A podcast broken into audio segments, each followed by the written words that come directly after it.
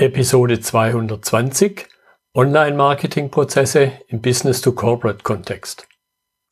Kaizen2Go. Herzlich willkommen zu dem Podcast für Lean-Interessierte, die in ihren Organisationen die kontinuierliche Verbesserung der Geschäftsprozesse und Abläufe anstreben, um Nutzen zu steigern, Ressourcenverbrauch zu reduzieren und damit Freiräume für echte Wertschöpfung zu schaffen, für mehr Erfolg durch Kunden- und Mitarbeiterzufriedenheit, höhere Produktivität durch mehr Effektivität und Effizienz an den Maschinen, im Außendienst, in den Büros bis zur Chefetage. Heute habe ich wieder Mike Pfingsten bei mir im Podcastgespräch. Er ist Systemingenieur, Mentor und Host des Productized Service Podcast. Hallo Mike. Hallo Götz, schön, dass ich wieder dabei sein darf. Ja, wir haben immer spannende Themen. So auch heute, aber erzähl ruhig nochmal, hat vielleicht nicht jeder die anderen Episoden gehört, erzähl ruhig nochmal 2, 3 Sätze von dir. Ja, also wie du schon sagtest, von Haus aus Systemingenieur, das habe ich vor 20 Jahren mal als Studium abgeschlossen, war lange im Engineering-Bereich, im Projektmanagement unterwegs als Troubleshooter, habe quasi wie so ein kleines Feuerwehrmännchen Projekte vor allem in der Automobilentwicklung wieder aufs Gleis gestellt und erfolgreich hinten durchs Werkstor laufen lassen. Bin dann 2013 aus dem Ganzen ausgestiegen, weil mir dieser ganze Reisezirkus, habe ich keine Lust mehr drauf gehabt, und bin seitdem hauptsächlich als Mentor unterwegs. Zum einen im Systems Engineering und als lange Zeit erstmal ursprünglich nur als Nebenzweig habe ich anderen Freiberuflern im B2B geholfen, den gleichen Weg zu gehen, eben halt sein eigenes Ingenieurbüro, seine Dienstleistungen zu standardisieren, zu virtualisieren und dann auf Autopilot zu stellen und mit einem Productized Service eben halt mehr Zeit zu haben für die Dinge, die wirklich wichtig sind. Ja, und das im Grunde war auch mein Impuls für das Thema Business to Corporate. Du hast es eingangs schon gesagt und ich glaube, das liegt nahezu auf der Hand, wenn man selber in dem Umfeld unterwegs ist, dass es halt schon ein spezielles Geschäft ist, Unternehmenskunden beziehungsweise dann eher große Unternehmen. Jetzt nicht den, ohne das in irgendeiner Weise werten zu wollen, nicht den kleinen Handwerker ums Eck oder ein kleines KMU zu adressieren. Wenn wir über die großen Automobilhersteller zum Beispiel redet, haben wir da ja was Spezielles. Und deshalb vielleicht mal ganz primitiv am Anfang zum Einstieg die Frage, wie unterscheide sich grundsätzlich Business to Consumer von Business to Business, damit wir mal diesen Punkt schon mal klar haben. Also mir war das, um ehrlich zu sein, lange selber nicht klar. Ich habe ja mein Ingenieurbüro, habe meine beiden Ingenieurdienstleistungen ja umgebaut zum Productized Service. Läuft super, alles cool, macht Spaß. Und ich fühlte mich so bei den ganzen Dingen, die ich manchmal so tat oder hörte oder sah, also gerade wenn man so das ganze Thema Online-Marketing sich anguckt, als ich losgelaufen bin 2010, da hat auch keiner verstanden, was ich da wollte, auch die Amerikaner nicht. Eine Dienstleistung übers Internet ausliefern, das wir verkaufen dir einen Yoga-Kurs. Und dann habe ich irgendwann so für mich gemerkt, es gibt so Dinge, die passen nicht. Und plötzlich irgendwann ist der Groschen gefallen, dass ich gedacht habe, okay, es gibt Sachen, und da können wir später gerne noch mal ein bisschen weiter im Detail drüber sprechen, aber es gibt einen fundamentalen Unterschied. Meine Kunden sind Businesskunden. Ja? Und im Grunde ist es erstmal egal, ob das eine Solo-Show ist oder ob das ein 20.000 Mitarbeiterkonzern ist. Dieser Mensch gegenüber denkt, also Business, der denkt Business, der ist, also wenn der ein Problem zum Beispiel lösen will, dann redet er darüber oder sie, dass sie investieren, um das Problem zu lösen. So. Ja, das heißt ganz typisch, wir kennen das ja auch, du bist ja auch in der Industrie beheimatet, ja, unsere Kunden denken in dieser Form. Ja, sie haben ein Problem, wir müssen das Problem lösen, also nehmen sie Geld dafür in die Hand, um das Problem zu lösen. Das ist klassisch investieren.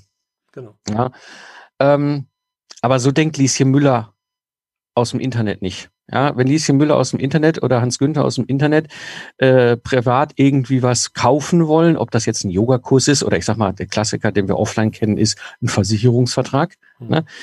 Die reden nicht über, da ich investiere jetzt in meinen neuen Versicherungsvertrag oder ich investiere jetzt in meinen Yogakurs. Ja, so denkt eine Privatperson nicht. Ich ja auch nicht. Ja, und das bedeutet, ein Consumer, der konsumiert, Aber das wird jetzt mein B2B-Kunde nicht sagen. Mein B2B-Kunde würde nicht sagen, ich konsumiere jetzt ein Lastenheft. Hm. Hört sich schon schräg an. Kann man das essen? Ja, genau. Ich meine, manchmal denkt man sich, ja, wenn sie es wenigstens konsumieren würden, manche Projekte, ne? Also indem sie sich den Inhalt mal reinziehen. Aber nee, also du merkst an der Sprache, die wir nutzen im B2B, das ist einfach eine andere Welt, die dann aber für mich etwas klar gemacht hat, als ich das dann irgendwann verstanden hatte, in meinem geschäftlichen Alltag. Es gibt Dinge, die in meinem B2B-Kontext, in meinem B2B-Umfeld super gut funktionieren. Ja, von Online-Marketing über Online-Sales, über das ganze Thema Dienstleistungserbringung. Und es gibt Dinge, da brauche ich mich gar nicht mit zu beschäftigen. Ja, konkretes, einfaches Beispiel. TikTok.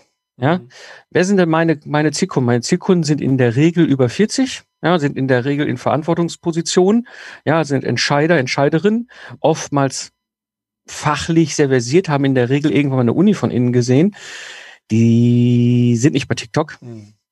Ja, meine 13-Jährige, die ist bei TikTok. Ja, so, das heißt, ich muss mich in meinem B2B-Kontext überhaupt gar nicht mit diesem ganzen Rumgebrülle da im Internet, TikTok ist der neueste, heiße, ja, beschäftigen, weil da sind sie sowieso nicht. Ja, es sind immer die Kanäle, die unterschiedlich sind. Was ist so in deiner Wahrnehmung, was sind noch weitere Unterschiede?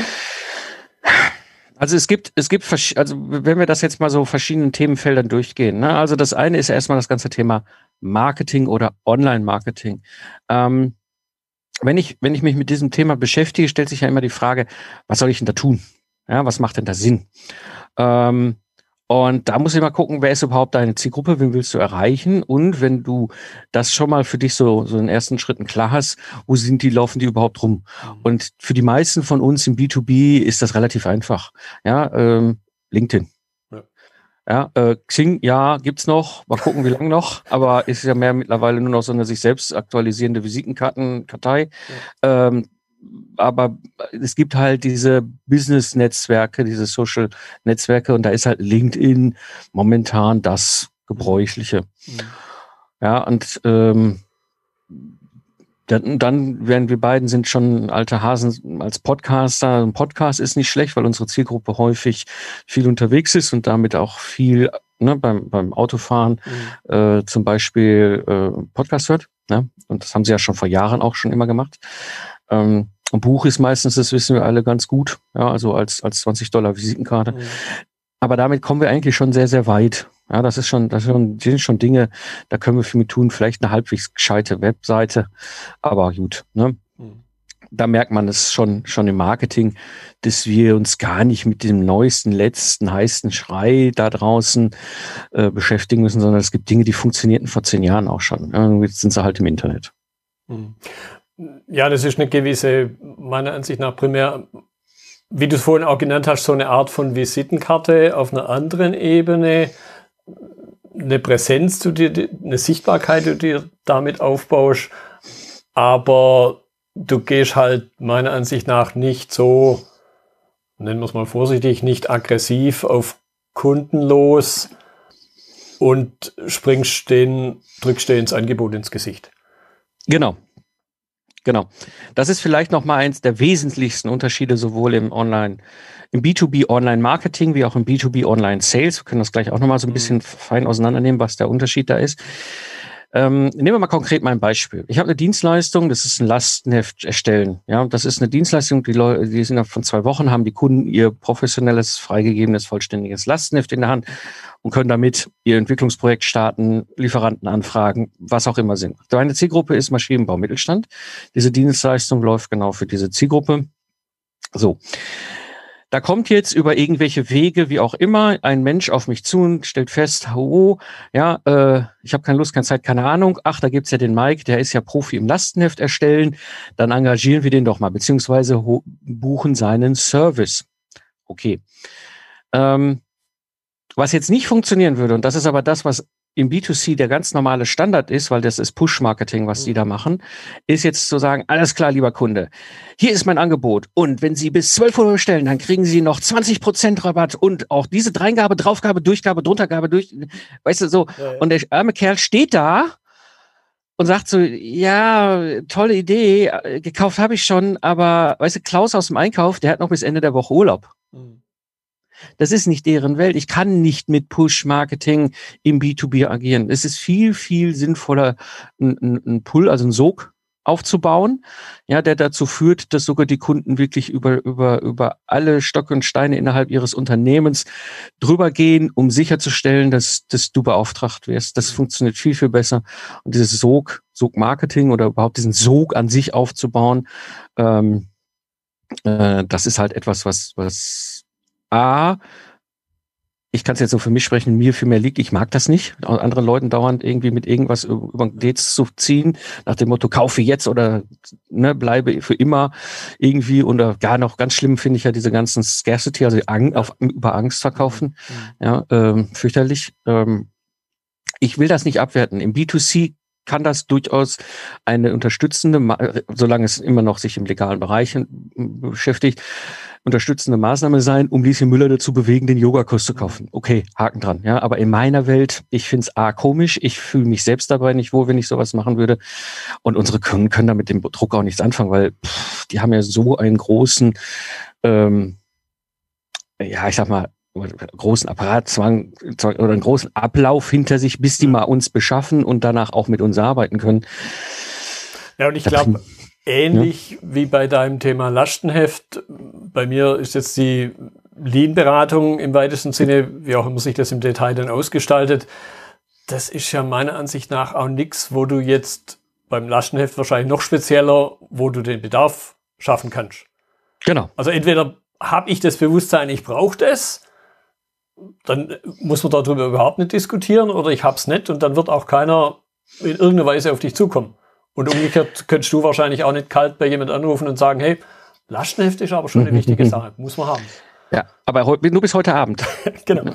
Gut, und jetzt aber, vielleicht muss man das Thema Mittelstand nochmal ein bisschen angucken. Es gibt ja den einen oder anderen Mittelständler, der sich als Mittelständler bezeichnet, aber schon lang keiner mehr ist. Mhm. Weil ich für mich so ein bisschen diesen Begriff Corporate geprägt habe. Und viel von den Dingen, die du jetzt gerade gesagt hast, empfinde ich eher so auf dieser Corporate-Schiene wie auf der klassischen, nennen wir es mal KMU-Schiene, wo es halt, zumindest in meinen Fällen, ganz oft immer noch ein Einzelentscheider ist, ein Inhaber, beziehungsweise jemand, der halt wirklich die Hand auf dem Geld hat und dann nicht noch weitere fragen muss, während jetzt gerade so in dem, ja, ich nenne es halt Corporate, um das irgendwie differenzieren, wo dann irgendein ganz komplizierter Auswahl-, Entscheidungs- und dann Einkaufsprozess abläuft.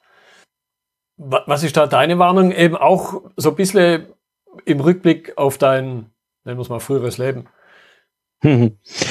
Also ich sag mal, alle drei Varianten, die du jetzt beschrieben hast, sind für mich erstmal Businesskunden.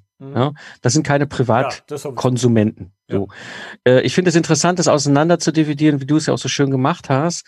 Erstmal gibt es die großen Konzerne. Ja? Genau. Da kannst du dich auf den Kopf stellen, weißt du, nehmen wir an, das ist jetzt ein A-Projektleiter oder ein Entwicklungsleiter und der weiß genau, der braucht so ein Lastenheft oder sie bräuchten irgendwie deine Lean-Expertise oder sowas und sie hören unsere Podcasts und sie wissen um unsere Dienstleistungen, sie haben ein extrem hohes Vertrauen und sie finden das alles genau die richtige Lösung für ihr Problem. Da können wir so viel Sog-Marketing aufbauen bei diesen großen Konzernen.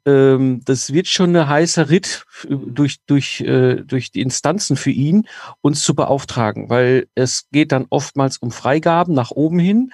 Ja, plus natürlich dann auch oftmals ein sehr gut geschulter Einkauf. Ich komme ja aus Automotive-Zulieferbereich. Ja, ich habe sehr schnell gelernt. Ja, 2005, als ich mich selbstständig gemacht habe, wie so ein Automotive-Einkauf tickt und wie gut die ausgebildet sind, diese Einkäuferinnen und Einkäufer. Ja, man kommt sich manchmal so vor wie in Marrakesch auf dem Wochenmarkt, wenn man mit denen verhandelt. Und die auch noch quasi niederzureiten, um uns dann zu bestellen, weil spätestens die werden sagen, ja, das ist ganz schön, da holen wir uns aber nochmal 2 Wettbewerberangebote. Ja. Das ist für mich wirklich Konzern. Mhm. Dann gibt es den Mittelstand, ich nenne es mal ganz bewusst Mittelstand, was auch immer das ist, ja. Also wenn ich jetzt einen Handwerksbetrieb angucke mit 50 Leuten oder 100 Leuten, ist das ein Mittelständler. Ja, da würden die Maschinenbau wahrscheinlich noch gar nicht aufwachen und sagen, wir sind noch Familienbetrieb, würden die Maschinenbau sagen. Also da sind es dann vielleicht irgendwie 500. Aber es gibt für jede Gruppe, gibt so eine gewisse Größenordnung, wo wir sagen, wir sind jetzt nicht mal klein, wir sind aber auch nicht groß. So, das ist, nennen wir es mal einen Mittelstand. Da kommt es darauf an, mit wem du zu tun hast, in der Regel mit Entscheidern, mittleres Management oder Top-Management, die können im Zweifel ihren Einkauf auch komplett außer Kraft setzen. Ja, das heißt, die können einfach sagen, weißt du was, das brauchen wir jetzt, Punkt, aus, Ende. Und dann kann da die Einkäuferin oder der Einkäufer auch noch so sehr schreien und sagen, wir haben uns aber hier diese Einkaufsprozesse und wir müssen immer Lieferantenauswahl machen und überhaupt so eine Solo-Show wie der Pfingsten, den legen wir doch gar nicht an, das ist doch viel zu aufwendig. Und dann heißt es halt, mach. Ja? Wir müssen das Problem lösen. Das ist oftmals ja, das ist ja diese pragmatische Alltagssituation, die ja oft ja auch in solchen Unternehmenskulturen dann beheimatet ist. Die sagen, weißt du was, ist ganz schön, aber ne, wir wollen weiter. Und dann hast du etwas, und das ist für mich ist das eigentlich diese, was du beschrieben hast, die Sonderform des Mittelständlers, eben, der ist dann in seiner Größenordnung so klein, dass er selber auch noch die Einkaufsabteilung ist. Ja, das heißt, er entscheidet oder sie entscheidet direkt, hands-on, investiere ich oder nicht. Ja, und das ist im Grunde noch so eine Variante davon. Am Ende des Tages sind aber alles eben die Entscheiderinnen, die Entscheider, die ganz klar für sich selber haben, ich brauche diesen Service, ich brauche den Lean-Service, ich brauche den Systemingenieur-Service, ich brauche diese freiberufliche Dienstleistung, ja, im Idealfall als Productized Service, dann ist für die auch noch oft einfacher zu verpacken und einzukaufen, um eine Entscheidung zu treffen, Punkt, aus, machen wir jetzt. Ja. Ja. Vielleicht vertiefen wir das mal noch ein bisschen. Vorhin haben wir ja über Zielgruppe gesprochen, also auch personell, Einzelpersonen im Zweifelsfall. Und du hast ja auch verschiedene Dinge mittlerweile im, nennen wir es mal, Portfolio, also eher so 1:1 Geschichten, Coaching, Training mit gewissen Beratungsanteilen, Productized Service und dann aber auch dieses im Team Lastenheft erstellen, so wie ähnlich bei mir das Thema Lean-Beratung. Würdest du sagen, dass dieses Leistungsangebot auch eine Rolle spielt, wenn es um die Wahl, und das ist ja unser übergeordnetes Thema, wenn es um die Wahl des geeigneten Online-Marketings geht? Ja, also wenn du diesen Schritt gemacht hast, einen ganz klaren Avatar, also Zielperson zu formulieren, und damit dich natürlich zu fokussieren, fällt der ganze Rest natürlich deutlich einfacher. Ich mache mal ein konkretes Beispiel. 2008 hatte ich ein Ingenieurbüro mit 15 Mitarbeitern. Wir haben alles gemacht. Weißt du, wir waren von Softwareentwicklung über Hardwareentwicklung, über Konstruktion, wir haben Projektmanagement klassisch gemacht, wir haben Projektmanagement Troubleshooting gemacht, wir haben Projektmanagement Training gemacht, ja, wir haben Testberatung gemacht, wir haben Software-Tests gemacht, wir haben Software für Embedded geschrieben, wir haben Software für IT geschrieben, ja, das war ein bunter Blumenstrauß an Dienstleistungen. Und als ich mich dann verkracht hatte mit einem meiner Mitgesellschafter auf der Werteebene und gesagt habe, ich so, nee, Familie und Unternehmertum, da habe ich meine eigene Vorstellung von, ich mache das Ganze, ich steige aus und neu, habe dann 2010 für mich auch mitentschieden, ich fokussiere mich eben auch mit meinen Dienstleistungen und habe dann relativ schnell für mich rausbekommen, ich habe im Ingenieurbüro 2 Dienstleistungen, die sehr gefragt sind. Das eine ist eben dieses Lastenheft in 2 Wochen als Dienstleistung, als Paket. Ja, das ist ein festes, klares Paket, erfasst sortieren, füllen, prüfen, freigeben. Ja, dann haben die nach 2 Wochen ihr vollständiges freigegebenes Lastenheft in der Hand, sind glücklich, ja, zahlen mir 12.500 Euro. Ich kann sogar, und das ist faszinierend, 6.250, also 50% Vorkasse nehmen. Ja, und alle sind happy. Das ist die eine Dienstleistung. Die zweite Dienstleistung, die dabei rauskam, als Productized Service, ist eben halt ein sogenanntes virtuelles Mentoring im Systems Engineering. Das heißt, ich begleite als virtueller Mentor Projektteams im Maschinenbau, in der Entwicklung, damit sie dieses Handwerk lernen. Das ist eine 12-Monats-Geschichte, wo ich eben denen halt dieses ganze Handwerk beibringe.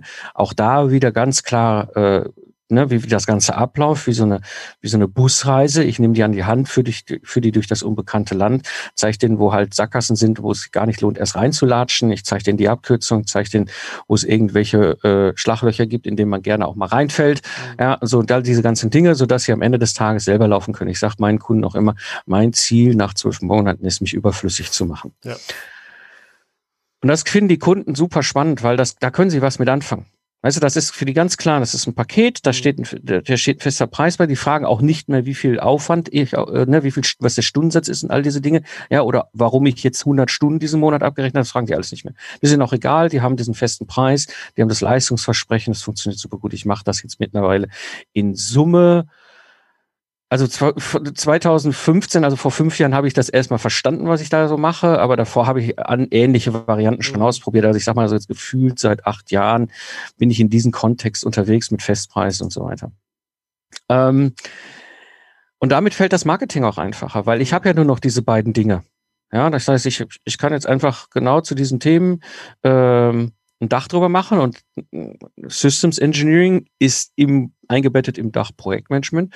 Ja, und Lastenheft ist ja ganz unten, auf der ganz kleinen Ebene ist das Lastenheft ja ein Artefakt im Requirements Engineering. Das heißt, Lastenheft, Requirements Engineering, Systems Engineering, Projektmanagement. Das heißt, ich kann zum Beispiel, und das mache ich ja auch mit dem Zukunftsarchitekten, mit meinem anderen Podcast seit 2012, da rede ich über Systems Engineering und Projektmanagement. Meine Dienstleistung ist eben nur genau das. Und dadurch fällt mir das sehr, sehr leicht, wirklich auch meine Energie zu konzentrieren auf die Dinge, die wirklich helfen, sichtbar zu werden, aber eben halt auch Vertrauen aufzubauen. Und das ist ja das, was du ja auch in diesem Gedanken von dem Lean-Ansatz hast. Ne? Ja, jetzt möchte ich die 2 Beispiele vielleicht noch ein bisschen vertiefen, weil für mich da noch ein gewisser Unterschied besteht. Im einen Fall, im Lastenheftfall, ein bisschen flapsig ausgedrückt, brennt dir irgendwo der Kittel und dir ist klar, ich muss das haben. Ja. So, und das ist ein relativ überschaubares Thema. In der Regel hat man auch einen zeitlichen Anschlag, weil ich halt mit irgendwas meinetwegen auf dem Markt bin oder will und weil ich selber, also jetzt als Kunde, der die Leistung einkauft, oder weil ich für andere sowas brauche, damit die mir was machen können.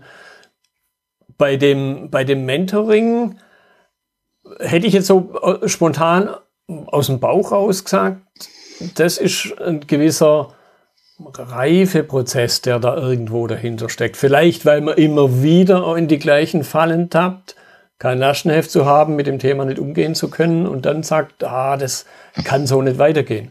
Wie würdest du da dann den Unterschied einordnen? Gibt es den Unterschied, was das Marketing angeht, das Online-Marketing?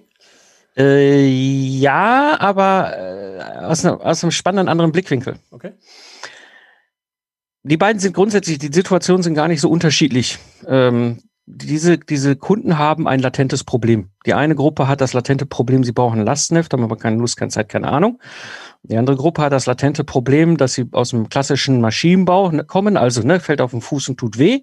Und jetzt kommt Embedded Software da rein. Und ich komme ja aus der Software-Ecke auch. Das heißt, ich habe diesen Background, dass ich verstehe, wie Software tickt, ja, diesen 7. Sinn, was Software angeht. Und das ist etwas, was oft in diesem sehr Maschinenbau geprägten Produkten gar nicht so bewusst ist, dass Software exponentiell die Komplexität eines Systems erhöht. Ja, also ich sag mal, mechanisches Pedal, das ist deterministisch. Gebe ich zu viel Kraft drauf, bricht's. Ja, ein Kondensator ist ja deterministisch. Gebe ich zu viel Spannung drauf, dann macht's Knall und ich habe den ganzen Nachmittag in der Entwicklungsbude eine richtig schöne dicke Luft. Software kann per Definition nicht brechen. Das heißt, sie bauen jetzt Software in ihr Produkt ein und plötzlich merken sie, werden nicht mehr Herr über diese Komplexität. Wissen aber noch nicht, wie die Lösung aussieht um dieses Problem. Aber sie haben dieses latente Problem. Beide Gruppen in ihren beiden speziellen Fällen haben dieses latente Problem. Und dann gibt es immer etwas, und das nenne ich das Trigger-Event. Ja? Das heißt, es passiert jetzt irgendwas. Bei den Lastenheften ist das ziemlich witzig und ziemlich einfach. Das ist nämlich das Meeting montags um 10 Uhr. Montags um 10 Uhr sitzen die ja alle zusammen. Ja, und dann sitzt da der arme Karl. Ja, der Karl ist seines Zeichens Projektmanager für dieses Projekt. Und dann sitzen da noch irgendwie sein Auftraggeber und sein Geschäftsführer mit da drin und, so. Und die sitzen da alle oder Abteilungsleiter, wer auch immer, sitzen jetzt alle so zusammen. Und dann irgendwann kommt das Thema so, hier, wir brauchen jetzt ein Lastenheft, jetzt reicht es, Sie müssen das jetzt machen. Hier, Karl, erstellen Lastenheft. Und dann geht Karl um 11 Uhr aus dem Meeting raus und ich sehe das bei mir auf der Webseite im Traffic. Um 11 Uhr habe ich immer jede Woche meinen Peak. Ja, um 11 Uhr tippen die nämlich bei Google ein Lastenheft erstellen. Okay. Das ist ein Trigger-Event. Ja, das ist dieses Montagsmeeting. Bei dem anderen ist das ähnlich. Es gibt irgendwann ein Trigger-Event, wo irgendwas fürchterlich schiefgelaufen ist. Bei den meisten ist es oftmals im Feld, dass sie einen größeren Produktfehler haben, der dazu führt, also es wird selten, dass Menschenleben dabei gefährdet werden, aber oftmals dazu führt, dass diese Nacharbeit für den Kunden bei diesen großen, oftmals, die reden ja auch nicht von Stückzahl irgendwie 100.000 wie die Automobilbranche, sondern die reden ja dann oftmals von Stückzahl 10 oder so, ja. Das heißt, da muss dann plötzlich wieder eine Handvoll Leute raus, sie müssen dann irgendwie an der Maschine was umbauen, ja, irgendwas machen, irgendwas ersetzen und so weiter. Das kostet viel Geld, das kostet viel Zeit und frisst auch ganz schnell den Profit auf. Mhm. Und dann kommt der Geschäftsführer und sagt so, hier, Herr Schmitz, was ist denn da passiert? Mhm. Und dann kommt oftmals raus, okay, wir haben schon eigentlich seit Jahren die Komplexität nicht mehr im Griff. Ja, und dann beschäftigen sie sich damit, was kann man denn da tun? Dann stolpern sie über Systems Engineering, dann stolpern sie über das Internet, dann stolpern sie irgendwann irgendwo bei mir vorbei.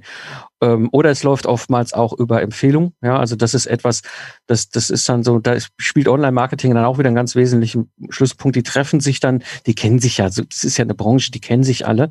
Ja, und dann sagt der eine zum anderen irgendwo bei einer Konferenz, boah, ey, wir nehmen unsere Software, das ist jedes Mal ein Riesengrauen. Ich verstehe gar nicht, was die da machen. Ja, die sitzen da mit ihren Strümpfen und Strickpullis und langen Haaren und machen da irgendwas und dann funktioniert's nicht. Ja, und dann sagt der andere, ja, hatten wir auch das Thema, gehen wir beim Pfingsten vorbei, der ist Mentor, der hilft. Und dann gucken die dann auf, wer ist der Pfingsten, dann sehen sie meinen Zukunftsarchitekten-Podcast, dann hören sie davon mal irgendwie so einen Monat lang ein paar Episoden runter. Ich kriege das also pro Quartal 2-3 E-Mails, so, oh, ich bin dort einen Podcast gestolpert, ich fange jetzt mal ganz von vorne an und ich höre mir die Hände über den Kopf und denke so, Gott, 2012, ja, das kann man sich doch gar nicht mehr anhören, aber das finde ich auch immer noch heute als wertvollen Evergreen-Content, den sie immer noch gut nutzen können und dementsprechend kommen sie dann irgendwann bei mir wieder vorbei und sagen so, wir haben es kapiert und genau dieses Mentoring, dieses an die Hand nehmen und durch dieses unbekannte Land führen ist das, was wir wirklich haben wollen und wir wollen es nicht von irgendwem, wir wollen es von dir. Ja, das ist jetzt ein guter Punkt, weil jetzt haben wir ja genau diesen Übergang vom Marketing zum Vertriebsprozess und lass uns das noch ein bisschen vertiefen. Auch da nochmal die Unterschiede. Und speziell halt, ich bleibe bei diesem, ich habe ihn irgendwie für mich selber zumindest geprägt, diesen Corporate-Kontext, wo halt vielleicht dann doch dieser etwas kompliziertere Prozess dahinter steckt. Genau. Also es gibt jetzt, ich rede gerne ganz bewusst, also ich mache das für mich, ne? Ich bin weder ein Marketing-Profi noch ein Sales-Profi. Ich erzähle jetzt mal aus meinem eigenen Nähkästchen, wie ich das für mich so definiert habe, weil es bei mir halt so dann auch in meinem Systemingenieur-Gehirn so irgendwie sich sortiert. Ja. Ich habe dieses Online-Marketing, ja, da kann ich Dinge tun. Das ist alles toll, ich mache die richtigen Dinge, bin im richtigen Moment, beim richtigen Kunden, im richtigen Botschaft da, alles super. Jetzt kommt dieser Kunde auf mich zu und will mein Productized Service kaufen. Dann ist es so, dann steige ich in meinem Productized Service in die Sales-Phase ein. Mhm. Das heißt, dann ist klar, was da läuft. Das läuft wie ein ganz klar definierter Prozess. Es ist ein klar definierter Prozess, wie das läuft. Und wenn das nicht funktioniert, ist es für mich auch ein gewisser Filter, dass ich mit dem falschen Kundentyp zu tun habe, weil ich habe keinen Bock, die falschen Kunden in meinem Productized Service zu haben. Die machen mir nur den Prozess strubbelig. Ich arbeite dann lieber mit den Richtigen zusammen. Das ist etwas, wenn die von selber kommen und anfragen. Und dann gibt es aber noch einen Zwischenschritt, der durchaus Sinn macht. Und das ist das B2B Online Sales. Das heißt, du nutzt Methoden im Online Sales, ja, um dein Angebot, deine Dienstleistung zu zeigen, das Angebot zu zeigen und aufmerksam zu machen und ihnen zu zeigen, wo die Tür ist, wo sie klingeln können. Mhm. Ja, das ist noch etwas, was macht durchaus manchmal Sinn, gerade bei Firmen, die, ich sag mal, eher Mittelstand oder Corporate sind. Ja, ich habe sehr häufig solche Sales-Webinare über die Jahre gemacht, wo Leute teilgenommen haben und dann habe ich sie erstmal nicht mehr gesehen und nicht mehr gehört. Und dann kamen sie 3 Monate später und sagten, ja, ich habe das meiner Firma abgeklärt. Mhm. Ja, wir wollen sie buchen. Ja, das heißt, das ist nochmal eine Maßnahme, die so zwischen, ich sag mal, hier hört das Online-Marketing auf und hier fängt mein Sales-Prozess im Productized Service an. Das ist nochmal so ein Zwischenschritt. Ja, und den kann ich durchaus sehr bewusst machen, dass ich sage, okay, ich mache jetzt zum Beispiel einmal im Monat ein Sales-Webinar, ja, und erzähle einfach so ein bisschen auch aus dem Nähkästchen und am Ende des Tages leite ich über zu meinem Dienstleistungsangebot, meinem Productized Service, ja, und zeige ihnen, wo sie eben halt das Erstgespräch anfragen können, also sprich die Türklingeln. Also wohlwissentlich, die jetzt kaufen, sind die vor 3 oder vor 6 Monaten durch mein Sales-Webinar gegangen sind. Und auch da wieder ganz wichtig, da gilt wieder das Gleiche wie für das Online-Marketing im B2B. Ja, Online-Sales im B2B ist auch nicht pushy. Ja, wir zwingen und den Kunden zu nichts. Ja, ich baue aber eine hohe Sogwirkung auf.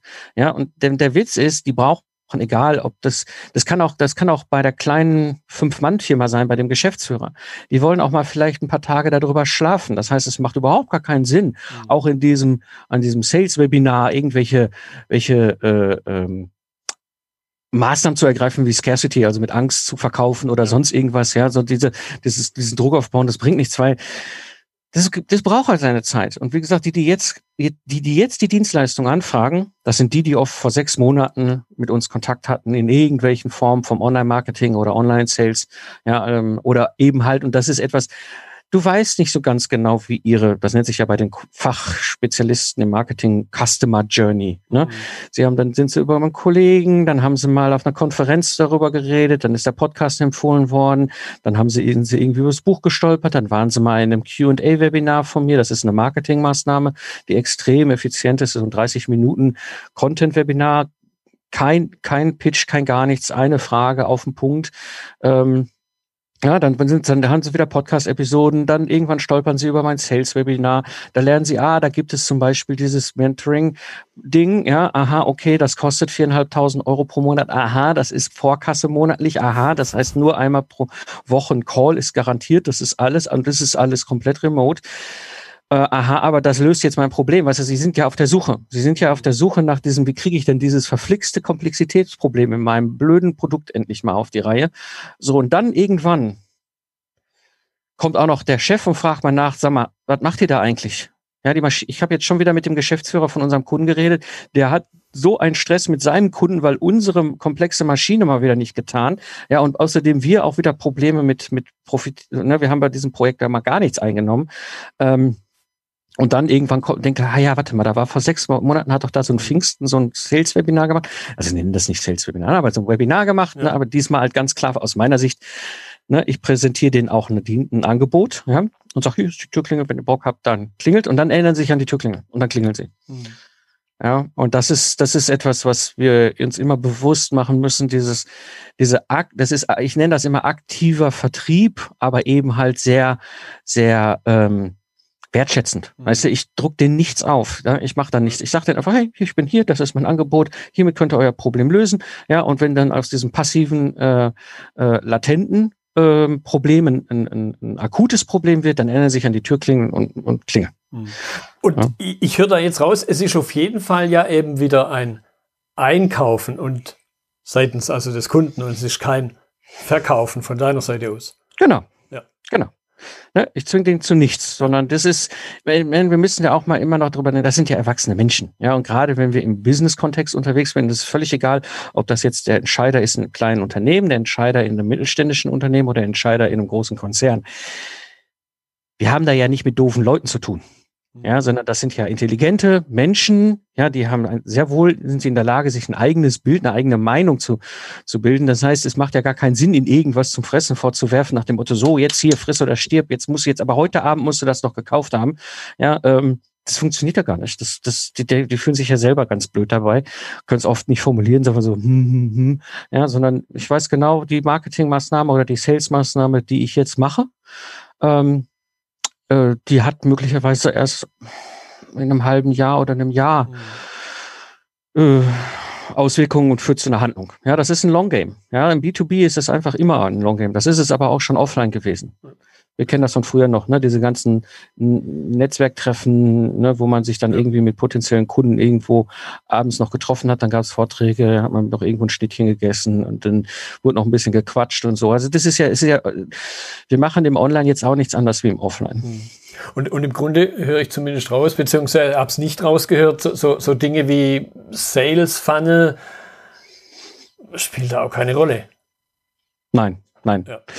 Also diese ganze Sales-Funnel-Geschichte ist ein klassischer B2C. Also es ist eine B2C-Methode. Mhm. Ja? Und das macht auch da Sinn, weil B2C geht über Menge. Ja? Die verkaufen dir für 30 Euro einen Online-Kurs. Davon müssen sie aber, um überhaupt akzeptabel große Zahlen zu generieren, Tausende von Kontakten dadurch schieben. Ja, das heißt, und wenn die dann so rechnen die das, ja, sagen wir den Tausender Kontaktpreis, dann haben sie eine Conversion von 3%, ja, auf 30 Euro, dann sind wir bei 300 Käufe à 30 Euro, dann sind wir bei 9.000 Euro. So. War das jetzt richtig? Ingenieur und Live-Rechner, ich bin da ganz fürchterlich drin. Ist auch egal, ich glaube, war richtig. Das heißt, sie müssen wissen genau, um dann irgendwie akzeptabel Jahresumsätze zu machen, müssen sie eine irre Menge an Consumer dadurch schieben. Ja. So, übrigens genauso denkt auch der Supermarkt von um die Ecke. Ja. Ja. Das ist aber bei mir anders. Weißt du, ich verkaufe einen Lastenheft-Service für 12.500 Euro. Ja, wenn ich 10 Aufträge pro Jahr hole als Solo-Show, bin ich bei 125.000 Euro Jahresumsatz. Ne? Ich habe 3 Kinder, da kann ich eine Familie ganz ordentlich mit über Wohnen bringen. Ja. Ja, ich muss gar nicht diese Mengen dadurch und deswegen brauche ich auch keinen Sales-Funnel. Mhm. Ja, sondern ich habe einen klaren Sales-Prozess. Ja, wenn der Kunde anfragt, was passiert dann, welche Schritte passieren hintereinander, aber es ist kein Sales-Funnel, wo der voll automatisiert durchgeführt wird, sondern das ist für mich einfach ein klarer Prozess, wo auf beide Seiten auch nochmal klären können, passt das, ist das das Richtige, löse ich wirklich auch das Problem? Ja, diese klassischen Online-Marketing, Sales-Funnel, Auto-Webinare, you name it, das ist alles für B2C, das brauchen wir gar nicht. Jetzt hast du das ein oder andere Mal ja und dann auch vertieft den Begriff Productized Service erwähnt. Mhm.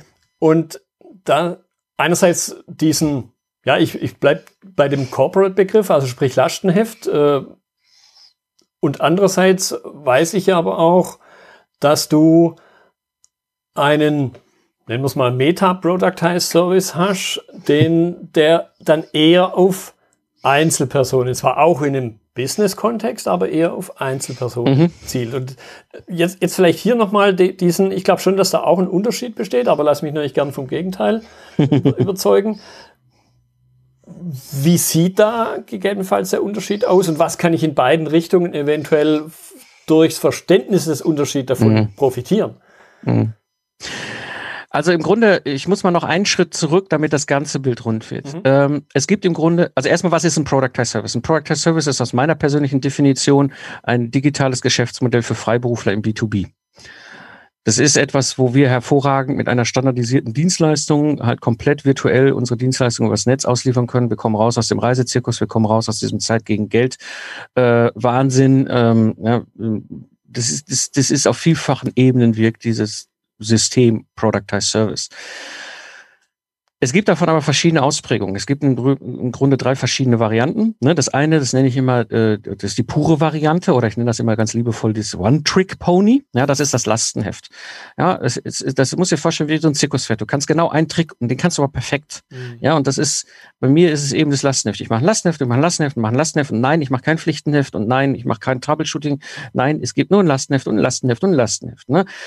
Sehr bekannter, anderer erfolgreicher Freiberufler mit einem Productized Service, der Dirk Leitsch, macht das Gleiche für CE-Kennzeichnung. Mhm. Ja, CE-Kennzeichnung für Fertigung, CE-Kennzeichnung für die Maschine der Fertigung. Immer, das ist ein One-Trick-Pony. Oder hier Benjamin O'Daniel und Fabian Jeckert, die sind im Bereich SEO unterwegs, die haben ein SEO-Konzept. Das ist immer wieder das Gleiche. Das ist super erfolgreich. EMV zum Beispiel, du weißt wahrscheinlich, an wen ich da gerade denke. Ja. Genau. Ja. Ne, also das ist wirklich dieses, so, und dann ist es einfach eine Frage, wer ist sein Avatar? Ja. In diesem Fall bei meinem Lastenheft ist es halt ein Maschinenbau-Mittelständler. Ich nehme weder Konzerne an, noch öffentliche Hand. Mhm.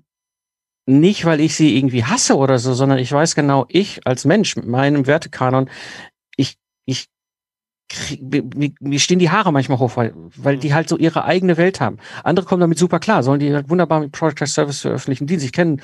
Aus meiner Hörer-Community jemand, der macht im Grunde das Gleiche, was ich mache, nur eben halt für Ausschreibungen im öffentlichen Dienst. Ja, super. Ja, ist okay, ist aber eben nicht mein. Also wenn Kunden mit Konzernkontext oder öffentliche Hand auf mich zukommen, dann sage ich immer, nee, für euch schreibe ich kein Lastenheft. Also ich formuliere es dann schön, aber ne? So, das ist das One-Trick-Pony. Dann gibt es die zweite Variante, das ist quasi die Mentoring-Coaching-Variante. Das ist das, wie ich eben sagte, bei mir vergleichbar zum Beispiel dieses virtuelle Mentoring. Ich nehme die an der Hand. Das ist ein externes, also ein Team beim Kunden, ja, das der Kunde auch zusammenstellt. Und ich als virtueller Mentor nehme die an die Hand. Ist wie so, musst du dir vorstellen, wie man so vereinfacht übertragen. Ich bin der Busfahrer, ja, und ich sage, wir stehen jetzt alle hier an Haltestelle A. Ihr wollt da hinten an Haltestelle F. Das geht über B, C, D, E.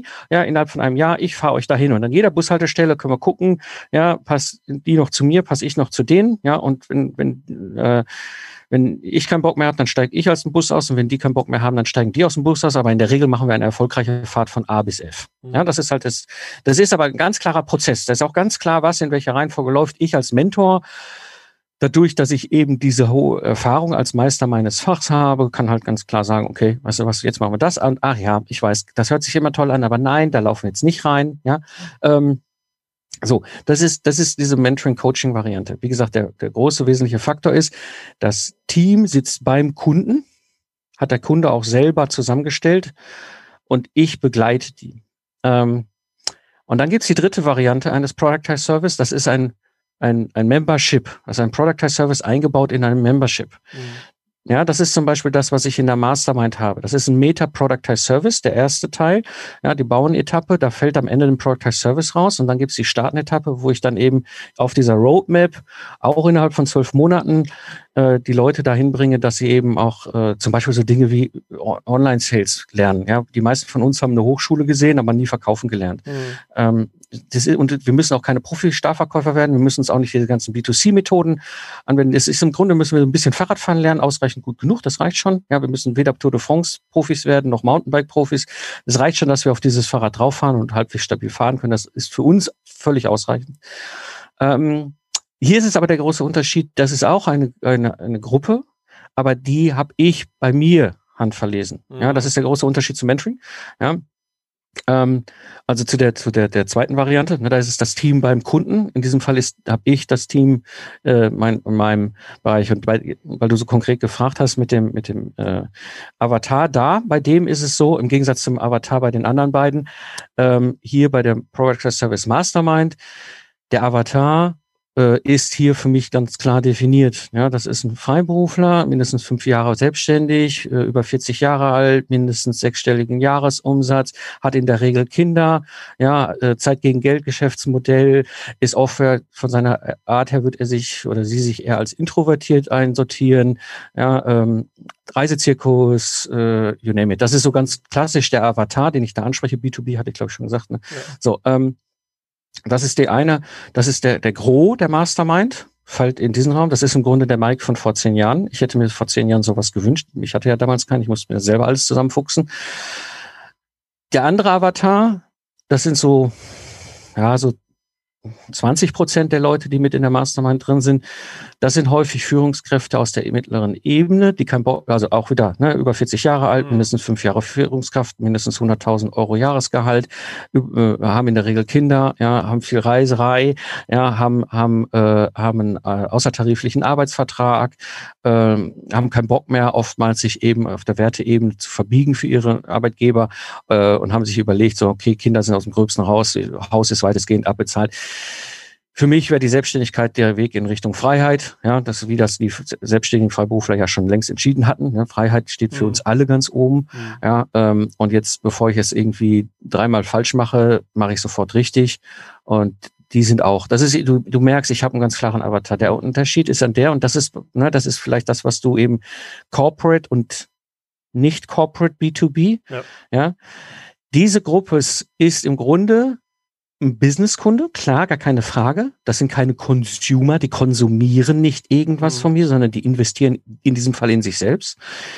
Hier ist jetzt der feine Unterschied eben wirklich, die haben die Kreditkarte komplett selber in der Hand. Ja. Ja, hier ist jetzt nicht noch irgendwie Ja, also es ist schon so, dass auch bei denen immer noch eine zweite Person, sie wird sichtbarer bei den angestellten Führungskräften, das ist nämlich die Ehefrau oder der Ehemann, ja, weil das ist kein billiges Ding, das ist schon eine stolze Summe Geld, die sie in die Hand nehmen müssen, sie committen sich für mindestens ein Jahr.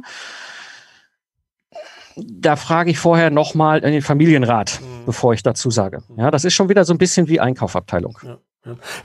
Es gibt, finde ich, noch einen weiteren Unterschied, der mir jetzt so bei deiner Erzählung klar geworden ist. Im einen Fall, im zweiten Fall des Mentorings, ähnlich wie meinetwegen Krankenversicherung, da ist der Entscheider nicht der Nutzer oder IT-Software, so irgendwas. Das sind die Nutzer, die Anwender sind ja die das entscheiden. Und im letzten Fall, die Einzelperson, die ist sowohl Entscheider als auch Nutzer.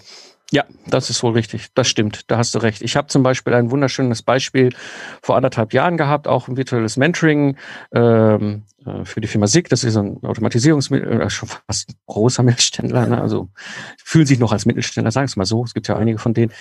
Super guter Firma, super gut, hat Spaß gemacht. Das war ein Bereichsleiter, der mich angesprochen hat. Und das Mentoring war für das Ingenieursteam in Singapur. Ja, so, das lief so, dass er mit mir gesprochen hat, das Erstgespräch. Danach habe ich ihm gesagt, okay, das ist 4.500 € monatlich. Das Einzige, was ich garantiere, ist einmal pro Woche ein Call. Das Ganze ist eine Reise von über 12 Monaten. Mein Hauptziel ist, mich überflüssig zu machen, dass ihr alleine laufen könnt und das Handwerk könnt. Fand er super, ist irgendwie 2 Wochen später nach Singapur geflogen, hat dort nochmal einen Call gemacht mit mir, seinem Lead-Systemingenieur, also wir drei, ne? Weil er wollte das dem jetzt auch nicht irgendwie so überstülpen oder dem Team dort so überstülpen. Als das dann aber klar war, war er mehr oder weniger raus, da hast du recht. Ja, er profitierte natürlich davon, weil er endlich sein Problem gelöst hat, ja, aber er war ja jetzt nicht aktiver Teilnehmer in dem Mentoring. Er hat oft zugehört, weil er selber auf Entscheiderebene da geht es auch, es geht ja nicht nur um das Handwerk, ist auch oft auch das Mindset zu dem Thema und so weiter. Ja, das heißt, für ihn er war schon regelmäßig bei den Calls dabei, aber eher mal so als stilles Mäuschen. Ja, weil klar, umgesetzt hat sein Projektteam. Ja, genau. Gut, um jetzt vielleicht so ein bisschen den Bogen vor allen Dingen zum Titel zu schlagen, wo steckt jetzt der Prozess, der Aspekt Prozess drin, habe ich zumindest ganz deutlich rausgehört, dass es eben doch einer sehr strukturierten Vorgehensweise folgt, so wie die Leistung an sich dann abgewickelt wird, aber eben auch, wie ich sie vermarkte und auch, wie ich sie verkaufe, beziehungsweise wie ich sie, ich würde fast so weit gehen sagen, wie ich sie einkaufen lasse. Ja. Ja, also das ist, du hast recht, das ist ein ganz wesentlicher Aspekt. Ne? Ich habe einen ganz klaren Sales-Prozess, ne? Der ganz klar abläuft und am Ende stehe ich da und sage einfach, wie in dem Film die Matrix, ja, wo der Morpheus da steht und sagt so rote Pille, blaue Pille und dann kann der Kunde sagen ja oder nein. Ja?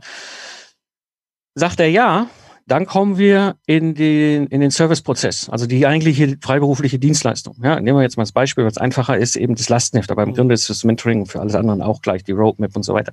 So, dann kommen wir in den Serviceprozess, das ist ganz klarer Fahrplan.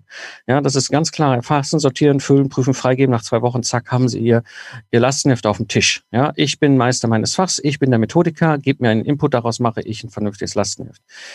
Und dann gibt's noch einen After-Sales-Prozess. Das heißt, da sind so Dinge, na klar, zweite Teilrechnung, logischerweise, da denken wir Freiberufler gerne dran, ja, weil das ja unser Geld ist. Aber dann auch so simple Sachen wie ein Testimonial mal reinzuholen, ja, oder mal Follow-up-Gespräch, weil ich habe jetzt beim Lastenheft bei mir entschieden, also die fragen mich regelmäßig nach Pflichtenheft, aber Pflichtenheft ist nicht so einfach zu standardisieren wie das Lastenheft als Service, ja. Habe ich dann gesagt, so Schlussende, ich habe danach nichts mehr. Ja, den Upsell, den ich habe, ist meine Freizeit. Aber wenn du schon eine Dienstleistung hast, wo du weißt, genau mit diesem ersten Productized Service habe ich jetzt den ersten Stein für den Kunden an die Seite geräumt. Ne? Also dieser erste Engpass ist weg, dann kommt natürlich direkt das nächste Problem, wird sichtbar. Und das ist ja mal oftmals dann auch sinnlogisch das nächste Problem. Und wenn du da einen zweiten Productized Service hast, der da drauf stackt, nennen wir das, also so aufeinander aufbaut, super, ja, dann machst du ein Folgegespräch, sagst du, haben wir da eigentlich noch ein Problem mit dem und dem? Oh ja, ach so, jetzt können wir das ja lösen. Ah ja, ach, Sie haben ein Productized Service, ja, ist ja super. Weißt du, das ist so, das ist bei mir zum Beispiel in der Membership-Variante, also in der Productized Service Mastermind, in der Roadmap. Ja, das ist der erste Productized Service, da kriegst du einen fertigen, funktionierenden Productized Service als Konzept raus und jetzt musst du losrennen, die ersten Aufträge reinholen, den Prozess optimieren und das, bis das Ding richtig super gut läuft. Und das ist dann der zweite Teil in der Roadmap, das ist eben dieses Starten. Ja, als darauf aufbauender Productized Service.